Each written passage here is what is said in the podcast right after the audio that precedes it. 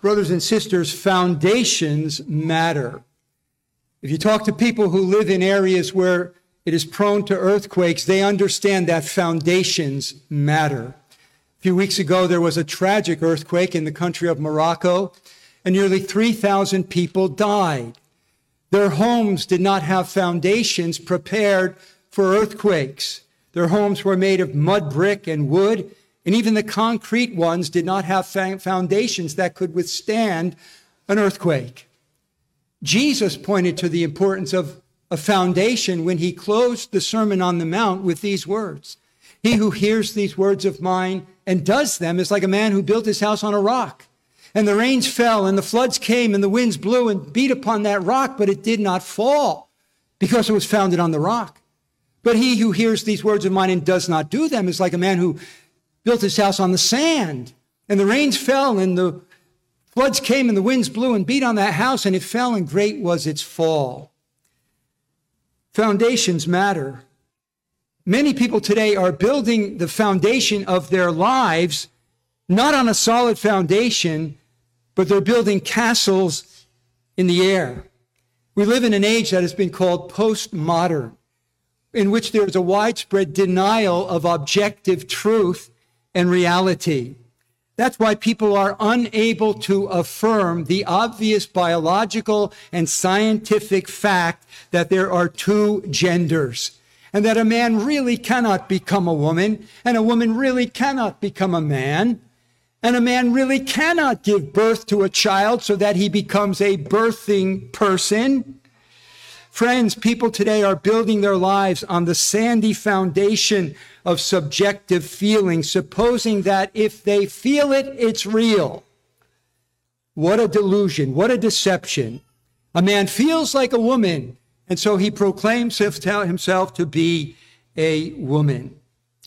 Well, thankfully, brothers and sisters, our lives, our values, our morality, our ethics are not built on such sandy soil.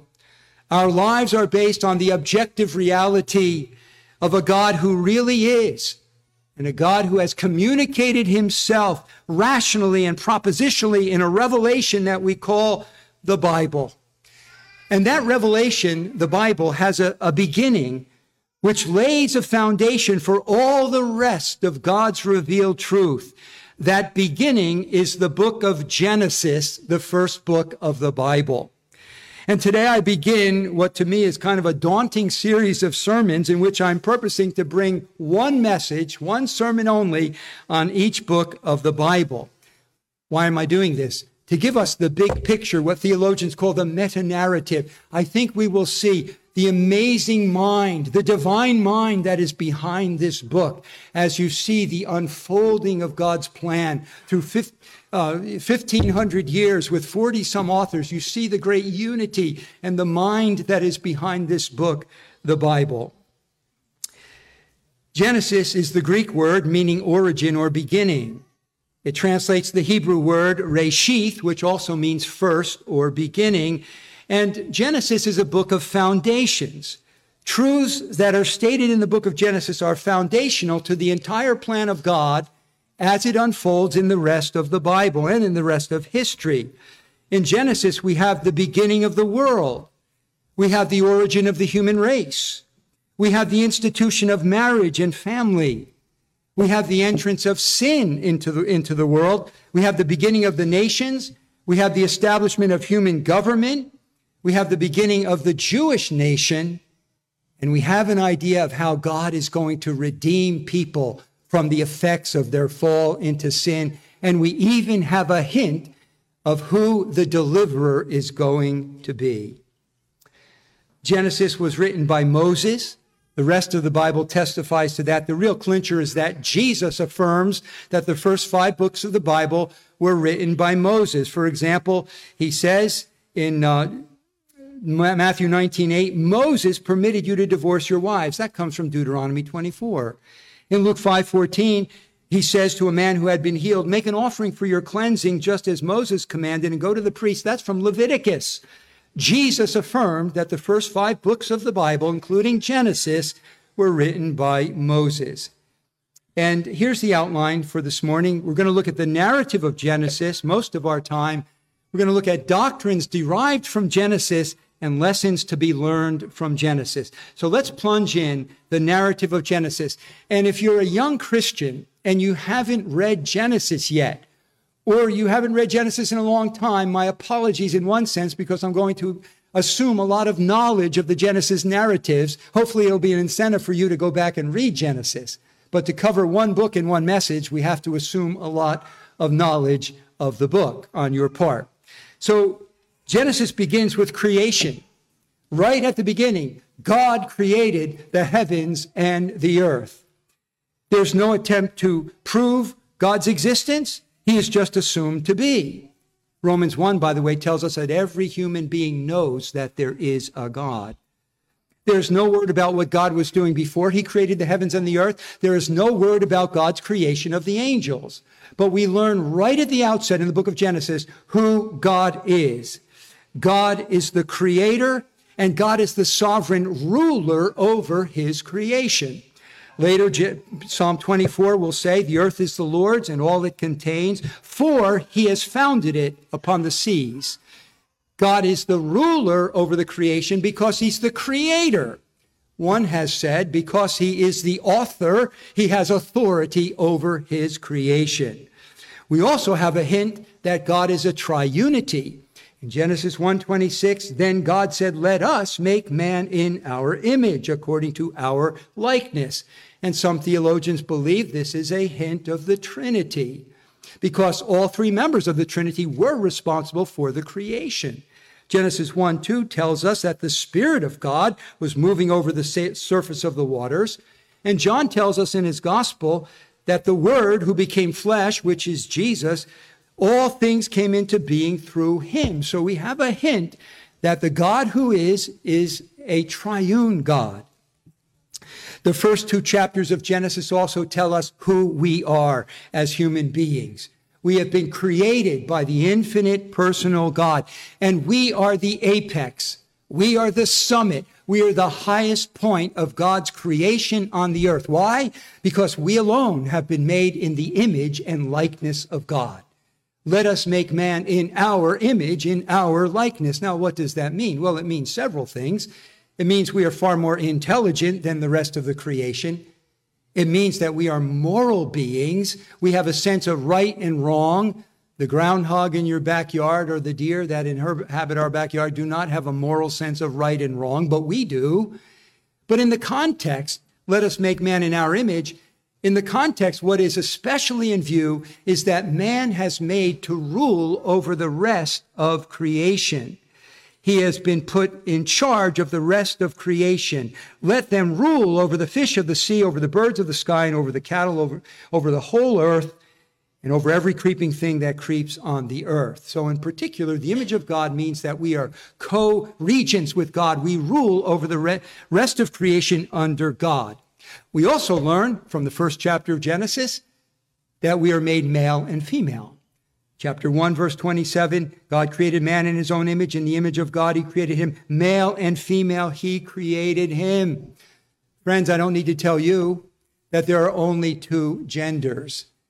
And until 5 historic minutes ago, it was obvious to everybody in the world that there are only two genders, right? But we have become so depraved as to ignore obvious biology. A few weeks ago, I was listening to a podcast, and it was an atheist PhD in biology who is constrained to speak out. No need to defend God on his part, but he's constrained to speak out and say there are only two sexes. And that's what God says in the beginning. He made them male and female. But last week I noted that the theme of the whole Bible, I am convinced, is the kingdom of God. And when we ask, what about the kingdom of God in these first two chapters of Genesis? Well, as we saw last week, we have in these first two chapters, God's people, Adam and Eve, in God's place, the Garden of Eden, under God's rule and under God's blessing. That's where the kingdom of God begins. Some have viewed the garden as a temple garden, a sanctuary, because it was there that Adam and Eve communed and had fellowship with God. But as we know, that fellowship between God and those first humans in that pristine paradise did not last. And so we continue with the fall. We begin with creation, and now the fall. Not long into the historic account of the creation of the world, Adam and Eve, our first parents, fell into sin. This is recorded in chapter 3. God had graciously placed them in that garden paradise. He said, you may eat and enjoy any of the fruit of any of the trees of the garden, but he put one there as a test. From that one tree, the tree of the knowledge of good and evil, you may not eat, lest you die. And we know the story that Satan, in the form of a serpent, came into the garden, tempted our first parents. They disobeyed God. They fell into sin, and death came upon them. Spiritual death came upon them immediately. Their relationship with God was broken. How do we know? Because they tried to hide from God. But the seeds of physical death were then sown in their bodies. They were made not to die, but now they were destined to die. Their punishment was banishment from the garden paradise. The punishment of the wife, the woman, was to be pain in childbirth. For the man, he would bring forth fruit from the ground with the sweat of his brow. Nature was going to fight back now. And so the whole earth is cursed because of their sin. And we ask, well, what will become of the kingdom of God now? Well, let's move to consider, after considering the creation and the fall, redemption graciously promised and preserved. First of all, redemption graciously promised. God not only cursed the man and the woman, but he cursed the serpent. And in the language by which he cursed the serpent, we have a promise that launches the storyline for the rest of redemptive history and the rest of the Bible. It is found in Genesis 3:15. Listen to these crucial words. And I, God, will put enmity between you, serpent, devil, and the woman, and between your seed and her seed. He shall bruise you on the head. You shall bruise him on the heel. God is not willing to destroy his rebellious creation. Instead, he offers hope that in the future there will be a victory over the serpent who had lured our parents into defecting from God. This is the first gospel promise. This is what theologians call the proto-evangelium, the first evangel, the first gospel. And it is a promise of victory over Satan and triumph of God's kingdom. That a seed of the serpent, a seed of the devil, would somehow bruise the heel of the seed of the woman. He would be wounded, but the seed of the woman would crush the head of the serpent. This is a promise of the eventual triumph of God's kingdom over Satan. So with that scene, the battle, the enmity begins between the seed of the serpent and the seed of the woman. And what we're going to do is trace that battle through Genesis. And what we're going to see, to the glory of God, the gracious preservation of God's promise. So I want you to keep in mind that Genesis 3:15 promise. Someday there's going to be a seed of the woman, a descendant of a woman who will crush the head of the serpent. Now, watch how God preserves that seed against every effort to destroy it. Through the book of Genesis, it is a marvel. First, we're going to see God's promised redemption graciously preserved through Noah. The next chapter of Genesis, Genesis 4, tells us where the battle lines are. Adam and Eve had two sons, Cain and Abel. Cain is of the evil one, John tells us, and Cain killed his brother because Abel's sacrifice was acceptable and Cain's was not. The human race then expands. Culture and craftsmanship develop. But so does sin in a downward spiral. One descendant of Cain by the name of Lamech takes two wives for himself. There you have polygamy. And whereas Cain murdered one person, this man Lamech committed multiple murders. But Adam and Eve have a son, Seth. And through Seth, the seed would be continued.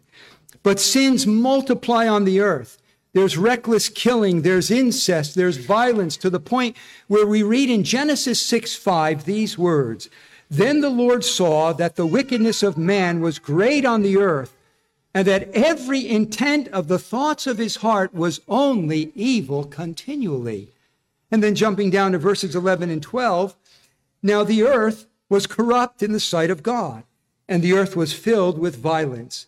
God looked on the earth, and behold, it was corrupt, for all flesh had corrupted their way upon the earth. Then God said to Noah, verse 13, "The end of all flesh has come before me, for the earth is filled with violence because of them. And behold, I'm about to destroy them with the earth." God is so repulsed by the depth and the pervasiveness of human wickedness that he's purposing to destroy the earth in a worldwide flood. But he's unwilling to destroy the entire human race. As you know, and as Genesis 6:8 says, Noah found favor or grace in the eyes of the Lord. And the Lord instructs Noah to build an ark and to take into that ark himself and his 7 family members and specimens of animals of every kind who would be spared death in this worldwide flood. Then God makes a covenant with Noah, promising never to destroy the earth again by water, and he gives the rainbow in the sky as a sign of that covenant. In other words, life on earth will continue. God has gracious purposes for the earth, and so he will not totally destroy it. His promise of a seed will yet be fulfilled. The indications that God is still ruling, despite the pervasive wickedness, is twofold.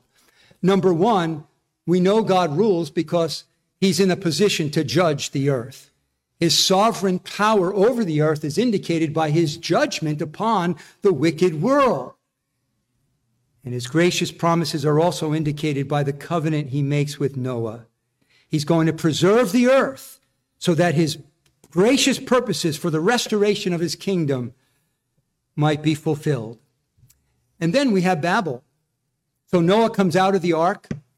He's recommissioned. A lot of parallels between the recommissioning of Noah and the original commissioning of the man and the woman, be fruitful and multiply. But guess what? There's still sin. Noah himself sinned. Noah gets out, plants a vineyard, and he gets drunk. And then his one son, Ham, looks at him sensually, whereas the other sons cover him up in his nakedness.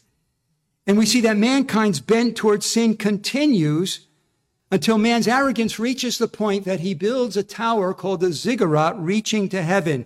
We read in Genesis 11 and verse 4 these words.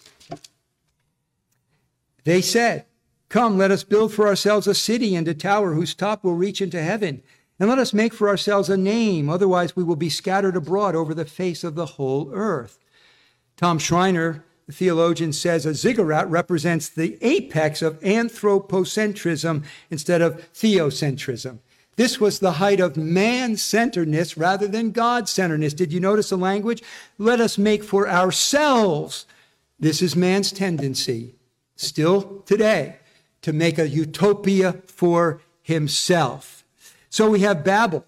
God comes, and because of that wicked attempt to exalt themselves, he confuses their languages and he scatters them to break up the man-centered mutiny.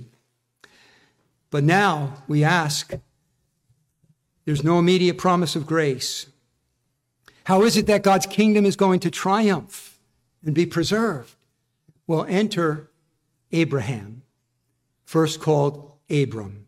And so we see that God's promised redemption is graciously preserved through Abraham. Genesis chapter 12, a turning point in the book of Genesis. God, though the situation is bleak on the earth, evil is pervasive and universal, God in grace reaches into some idolatrous community and he calls a certain man, Abram, and makes covenant promises to him. Listen to Genesis 12, 1-3. "Now the Lord said to Abram, go forth from your country and from your relatives and from your father's house to the land which I will show you. And I will make you a great nation. I will bless you and make your name great. And so you shall be a blessing. And I will bless those who bless you. And the one who curses you, I will curse. And in you, all the families of the earth will be blessed." So the seed promised in Genesis 3:15 is going to pass through Abraham. Abraham is promised a great nation, a land, and offspring. And he's promised that All the earth will be blessed through him. So the promise of the seed is going to be carried on through Abraham's family. And note the parallels. As Adam was told to exercise dominion, Abraham is promised a kingdom of a great nation. As Adam was told to be fruitful and multiply, listen to what God promised to Abraham. A little later in Genesis 17, in verse 2, I will establish my covenant between me and you, and I will multiply you exceedingly. Verse 5, no longer shall your name be called Abram, exalted father, but your name shall be Abraham, father of a multitude. For I have made you the father of a multitude of nations. A little later on, he says, your descendants will be like the sand of the sea and like the stars of the sky. So God is preserving the promise of a seed. It's going to come through this former idolater, Abraham. But the promise is in jeopardy. Abraham, though he's a man who believes God, he's still a sinner. And at one point, he threatens the promise when he comes down to Egypt during a famine. And because his wife, Sarah, was beautiful, he feared that he would be killed and someone would take her. So he says, please tell them that you are my sister. So she does that, and she's taken into the harem of the Pharaoh. And the seed was in jeopardy, but God graciously intervenes. In a dream, he tells Pharaoh, he brings plagues on Pharaoh until Pharaoh gives his wife back, and the seed is preserved. But then the seed is challenged in another way. Sarai is old and barren. She can't have children. How can you have a continuation of the seed if you can't bear a child? Well, as you know, Abraham and Sarah attempt by some carnal means, having a child through her handmaiden Hagar. That was Ishmael. That wasn't God's plan. And so God supernaturally enables Sarah to conceive a child past the time of childbearing, and that child is Isaac. And then again, later on, Abraham also lies about his wife being his sister. But again, God intervenes in a dream to that king until she gives his wife back to him. And then in chapter 22, the seed is threatened. As we read it this morning, Abraham is told of all things to take Isaac, the child of promise, the child through whom the seed would come, take him out and kill him. And Abraham, in obedience to God, does that. Hebrews says that he believed that if necessary, God would raise him from the dead. But as you know, as he's about to plunge the knife into Isaac's breast, his hand is stayed, and he is shown a ram caught in the thicket, who is to be substituted for Isaac. Isaac is called repeatedly, as we heard it this morning, your only son. God spared Abraham's only son because he would provide another sacrifice. This, of course, is a wonderful picture of the Lord Jesus Christ. Abraham's son was spared, but God did not spare his only son, but delivered him up for us all. And so, do you see how God's promise of a seed is providentially preserved through Abraham? But then God's promised redemption is graciously preserved through Isaac. Isaac is the son, and the covenant promise passes to him. And we read in Genesis 26, 3 and 4, sojourn in this land, God, to Isaac, and I will be with you and bless you.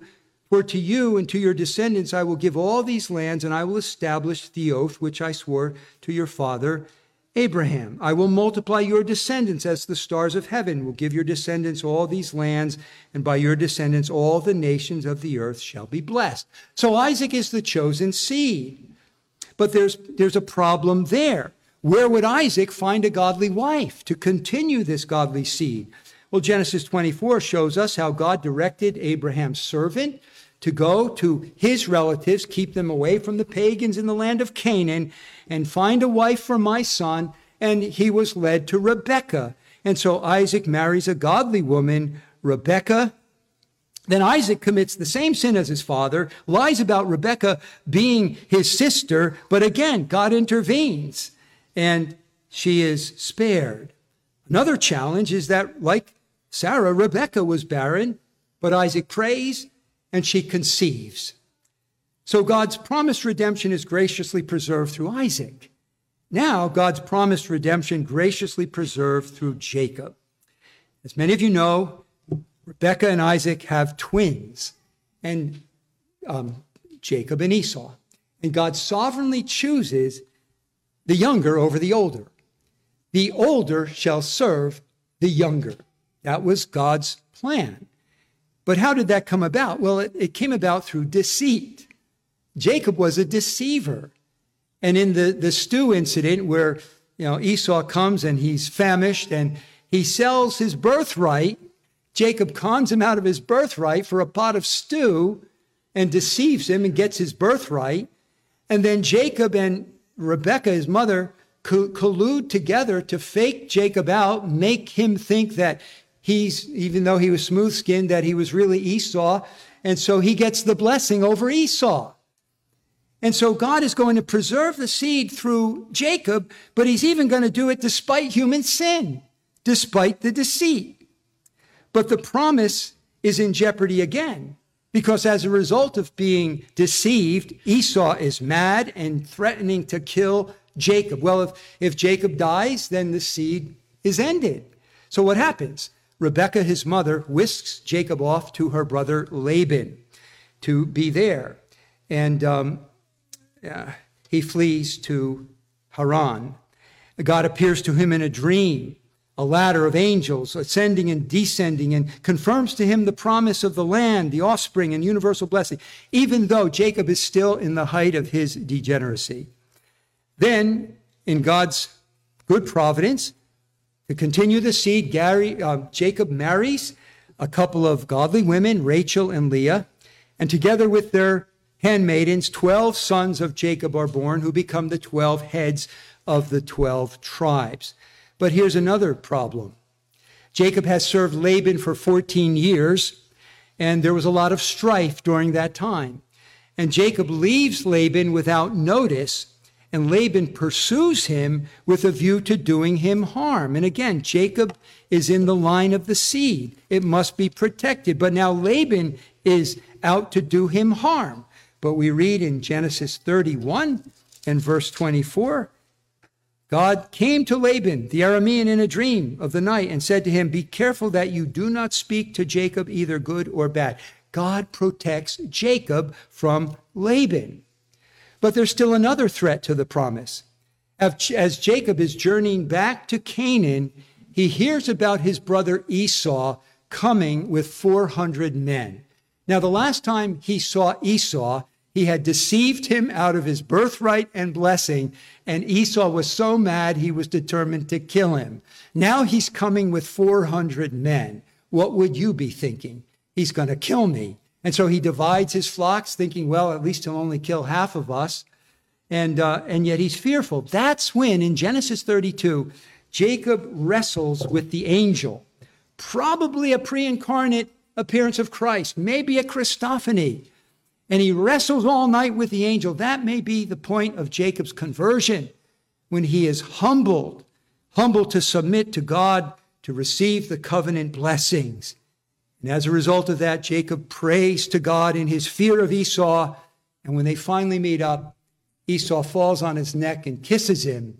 He doesn't kill him, but they embrace and they are reconciled. There's one more incident that threatens God's promise of a seed through the family of Jacob. Jacob had 12 sons, but he had a daughter by the name of Dinah. And at one point, Dinah is violated by a certain Shechem from a pagan Canaanite nation, the Hivites.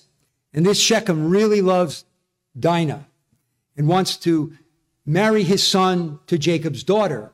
And that would unite the two peoples, but that would pollute the seed. Do you see that? That would be a danger to the seed, to the descendants, if they were intermarried with these Canaanite pagans.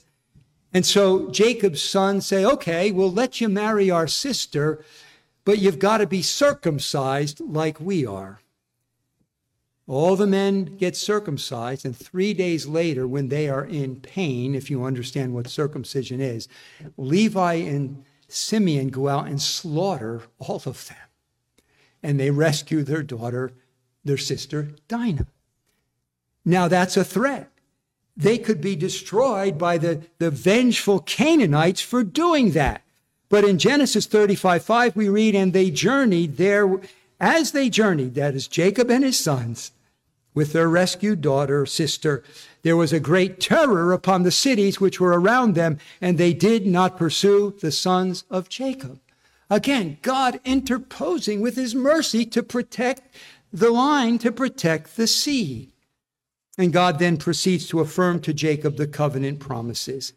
Tom Schreiner says this: the stories of the preservation of Jacob and his children drive home one of the main themes of the narrative of Genesis. The preservation of Jacob's offspring is not due to human ingenuity or even human virtue. Only God's covenant promise can explain why this small family escaped disaster after disaster and was preserved intact. You following that? A lot of history, but you see God's preserving grace throughout. Then there's one more. God's promised redemption graciously preserved through Judah and Joseph. The patriarchs, the sons of Jacob, they were not virtuous men. And we've seen the sins and weaknesses of Abraham, of Isaac, especially Jacob. And the sons of Jacob were not moral men. Jacob sinfully showed favoritism to his son Joseph, and as a result of that, his 11 brothers were jealous of Joseph. What did they do? They wanted to dispatch him, get rid of him. The first plan was to throw him into a pit and let him die there, but then there was a caravan of Ishmaelites, and they decide to sell him to slavery. So the 11 brothers of Joseph, they take his coat of many colors, which Joseph in his favoritism Jacob had given to Joseph. They dip it in goat's blood, and they bring it to Jacob and say, we found your son's coat. I guess a wild animal got him. And for years, they deceived Jacob into thinking his son Joseph was dead. But the story of Joseph is an amazing one of God's providence. Clearly, God was with him. We're told several times in Genesis 39, God was with him. God was with him in the home of Potiphar. God was with him even when he was slandered by Potiphar's wife and put in prison. God was with him in the prison. And many of you know the story. God gave to Joseph the ability to interpret dreams. And he interpreted the dreams of his two cellmates. One was killed. The other was released, the cupbearer. And at one point, Pharaoh has a dream that no one can interpret.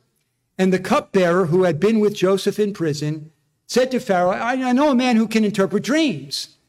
And so Joseph is brought before Pharaoh to interpret his dream. The dream was that there were going to be 7 abundant years of crop and then 7 lean years of famine. Joseph becomes exalted to second in command in Egypt under Pharaoh because he understood the dream. And he understood that for the 7 years, they need to store up food so that they would have food for the 7 years of famine. And then, but God's purpose was not merely to preserve the Egyptians. God's purpose was greater than that. And then, by an amazing twist of providence, Joseph's brothers, the same brothers that had sold him into slavery, they're suffering from the famine. And so their father Jacob sends them to Egypt to get food. And there they meet up with the brother they had sold to slavery years earlier, and he's second in command. Why? What was God's purpose? Well, when Joseph finally divulges himself to his brothers, listen to the purpose for which God allowed him to be sold into slavery. Genesis 45, beginning at verse 5. Now he's Joseph speaking to his brothers. Now do not be grieved or angry with yourselves because you sold me here. For God sent me before you to preserve life. For the famine has been in the land these 2 years, and there are still 5 years in which there will be neither plowing nor harvesting. God sent me before you to preserve for you a remnant in the earth and to keep you alive by a great deliverance. Now, therefore, it was not you who sent me here, but God. And he has made me a father to Pharaoh and lord of all his household and ruler over all the land of Egypt. And in the very well-known statement in Genesis 50 and verse 20, Joseph puts it very succinctly to his brothers when he says, as for you, you meant evil against me, but God meant it for good in order to bring about this present result to preserve many people alive. So the seed is providentially, graciously preserved by God. Now, here they are in Egypt. There's a danger of the Hebrew people being polluted by intermarriage with the Egyptians. But do you know how God protected his seed? The Hebrews were shepherds, and the Egyptians despised shepherds. And they said, we're not going to let you mingle with us. We're going to keep you separate. And so they gave him a separate place, the land of Goshen, in their enmity toward the Hebrews. But in God's plan, it was to protect the purity of the seed by keeping them separate from the Egyptians. And so we leave Genesis with the seed of Abraham, the promised seed, in Egypt. Their destination was Canaan. But the iniquity of the Canaanites was not yet full. God was not yet ready to judge the Canaanites and bring his people into the land, but that's where they were headed. Jacob insists on being buried in the land of Canaan because he knows God's promise that that's where they're going to end up. And the closing words of Genesis are these, Genesis 50, 24 and following. Joseph said to his brothers, I'm about to die, but God will surely take care of you and bring you up from this land to the land which he promised on oath to Abraham, to Isaac, and to Jacob. Then Joseph made the sons of Israel swear, saying, God will surely take care of you, and you shall carry my bones up from here. So Joseph died at the age of 110 years, and he was embalmed and placed in a coffin in Egypt. Genesis ends with the seed of the promise, Joseph in a coffin in Egypt. But God's not finished. It is not the end of the story. Tom Schreiner says, the kingdom is the Lord's, but Egypt was not where they were supposed to be. The offspring of Abraham were scarcely as many as the stars. They did not live in the land of Canaan, and worldwide blessing was not even close. Still, the family of the patriarchs survived and was even beginning to thrive. The Lord had preserved them, even though they were small and weak, even while they were sojourners in the land promised to them. He had showered grace on Abraham, Isaac, and Jacob by making a covenant with them and showing them grace again and again. Listen to this final statement. The preservation of the offspring clearly was the Lord's work, for Abraham's family survived despite barrenness, sin, stupidity, squabbles, and famine. That's the narrative of Genesis. God makes a promise. Someday a seed of the woman is going to crush the head of the serpent, and you follow that seed through Genesis and the amazing, gracious preservation of that promise by God, despite all of these things that were working against it. Now let's talk about some doctrines that we derive from the book of Genesis. First of all, the doctrine of God. We see God's sovereignty, don't we, in the book of Genesis? We see that God controls all people and all events. He has the heart of the king in his hand. He turns it wherever he wills. We see the doctrine of God's holiness in the book of Genesis. God loves righteousness. He hates sin, as indicated by bringing judgment in the worldwide flood, raining fire and brimstone upon Sodom and Gomorrah for their immorality and other sins. God is holy. We see God's mercy and grace, which I'll comment on in a moment. The doctrine of man is presented to us in the book of Genesis. Man is made in God's image. We are the high point of God's creation on the earth. We're intelligent. We're moral beings. We're co-rulers with God to take dominion over the rest. And God, in the beginning, made us male and female. Why do we argue against the perversion of our society and say, no, it's only male and female? Some conservative people who are not Christians say, well, it's always been that way. It's always been that way for thousands of years. I remember Rush Limbaugh, a conservative talk show host, would say, well, this is the way it's always been. Yeah, but so what? What's to say it can't change? But we argue it's that way because God in the beginning said male and female. That's why we stand on that. The doctrine of marriage and the family is here in Genesis. One man, one woman, to cleave together for life till death parts them, called to multiply. We have the doctrine of work and rest. The pattern of 6 days of work and 1 day of rest is here. And the fourth commandment later given is based on the fact that God worked 6 days and he rested the seventh. That's why we are to work 6 days and rest the seventh. The doctrine of sin and death. We see the deep depravity in the human heart as a result of the fall. And Romans 5:12 says that Adam was our federal representative. And when Adam sinned, the whole human race sinned in him. It says, therefore, as through one man, sin entered into the world. 1 Corinthians 15:22, for as in Adam, all die. From Genesis, we know that we're destined to die because of the sin of our first parents. But oh, how we see the doctrines of mercy and grace in the book of Genesis. I know I ran through it very quickly.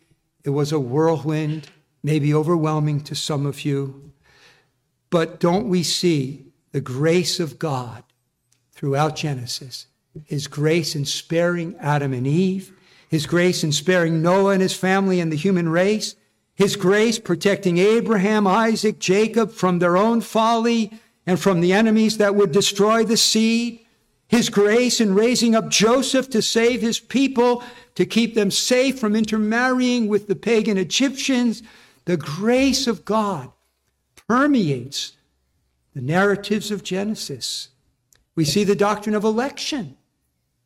God chose the younger over the older. It becomes an example of the doctrine of election in Romans 9. Jacob have I loved, Esau have I hated. That's grounded in the historical narrative of Genesis. We have the doctrine of justification by faith. In Genesis 15:6, we're told Abraham believed God and it was reckoned to him by righteousness, as righteousness. Friends, this has been the only way of salvation throughout history. You're not saved by anything you do or contribute. You're saved by the grace of God through faith, either in the Savior to come or the Savior who has come. And in the New Testament, Romans chapter 4, Galatians 3, Abraham is looked upon as the great exemplar of salvation, justification by faith, as even Abraham believed God. And it was reckoned, credited to him as righteousness. So we have the doctrine of justification in the first book of the Bible. The idea of the garden and the land. The theme of a land becomes a theme that is traced throughout Scripture. Remember, God's people and God's place. This is the first temple, the Garden of Eden. Later on, we're going to see in Exodus that there's a tabernacle where God manifests his presence, and later a temple. And now in the New Covenant age, where is God? He's in his gathered church. He's in you as a Christian. And one day, we have God present with us on a new earth, the new Jerusalem. And then there's the doctrine of Christ in the book of Genesis. Can you find Christ in the book of Genesis legitimately? You know, Jesus, when he said to the two men on the road to Emmaus, he said, beginning with the resurrected Jesus, he said, then beginning with Moses and with all the prophets, he explained to them the things concerning himself in all the scriptures. Jesus is in all the scriptures. Where is Jesus in Genesis? Well, consider, he is there in contrast to the first Adam. He is the second Adam. The first Adam disobeyed in a garden. Jesus comes as the second Adam, and he perfectly obeys in the garden and says, not my will, but yours be done. And he goes to the cross. He is the second Adam. He is hinted at in 1:26, let us make man in our image. He is the seed of the woman who will eventually crush the head of the serpent. He is the place of safety, as was Noah's ark, 1 Peter 3. Jesus is the ark of safety. He's the high priest according to the order of Melchizedek in Genesis 14. He appears in the Christophanies to Abraham, Hagar, and Jacob. He is the Son of God that God will provide in Genesis 22. God spared Abraham's son, but he would not spare his own son, but he will deliver him up for us all. And then how many are the parallels between Joseph and Jesus? And I just dipped into a couple of writers, Robert Candlish and A.W. Pink, the latter of which has 60 parallels between Joseph and Jesus. Joseph was a type of Jesus, a picture, a foreshadowing of Jesus. Let me just rattle off some of these parallels. Both Joseph and Jesus were loved by their father. Both were rejected and despised by their brethren. Both foretold their future sovereignty. Both were sold for the price of a slave. Both were stripped of their coat, and as Joseph's bloody coat was presented to his father, Jesus, as it were, blood was presented to the heavenly Father as the scapegoat in heaven. Both were sorely tempted but did not sin. Both were falsely accused but offered no defense. Both suffered at the hands of Gentiles, Egyptians and Romans. Both won the respect of their jailer, Jesus winning the respect of the Roman centurion. Both suffered, though innocent. Both were numbered with transgressors. In prison, Joseph was with two criminals. The one man, he interpreted his dream and he was killed. The other man, he interpreted his dream and he was freed. Jesus hung between two thieves. One was condemned and lost. The other was with him that day in paradise. Interesting. Both were delivered by the hand of God. Both were a revealer of secrets, giving God the glory. Both warned of impending danger and told how to prepare for it. Both were exalted to the right hand of the king. Both were 30 years old when they began their public ministry. Check out Genesis 41:46. And the real clincher, both made bread available for a starving world. Jesus saying, I am the bread of life. Well, very quickly, I know this has been a lot, an unusual amount. The lessons learned from Genesis. Let's draw a few quick lessons. First of all, God is one who keeps his word. When God makes a promise, he's going to fulfill it. Way back in Genesis 3:15, he said, there's going to be someone, a seed of the woman, descendant of the woman, who's going to crush the head of the serpent. Now, just in Genesis, we see how God is preserving the seed. The story's not over. It's just begun. But you're going to see that God is going to make good on his promise. He cannot lie. God's promises are true, and we are to trust them and believe them. Secondly, God chooses to use some very unlikely and sinful instruments. Think of Abram. He reaches down into Abraham, who's an idolater. Jacob is a deceitful man. All the patriarchs were not noble men. They were born as a result of womb wars. Are you aware of that? Between Leah and Rachel and the handmaidens are all competing for Jacob's attention. There were womb wars. You hear of worship wars. Well, there were womb wars going on that birthed the 12 patriarchs.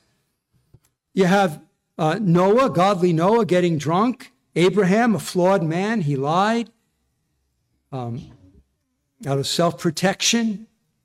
All of this should encourage us that despite our flaws and our foibles, God still wants to use us. How are we described by Paul in 1 Corinthians 1? Not many wise, not many powerful, not many noble, right?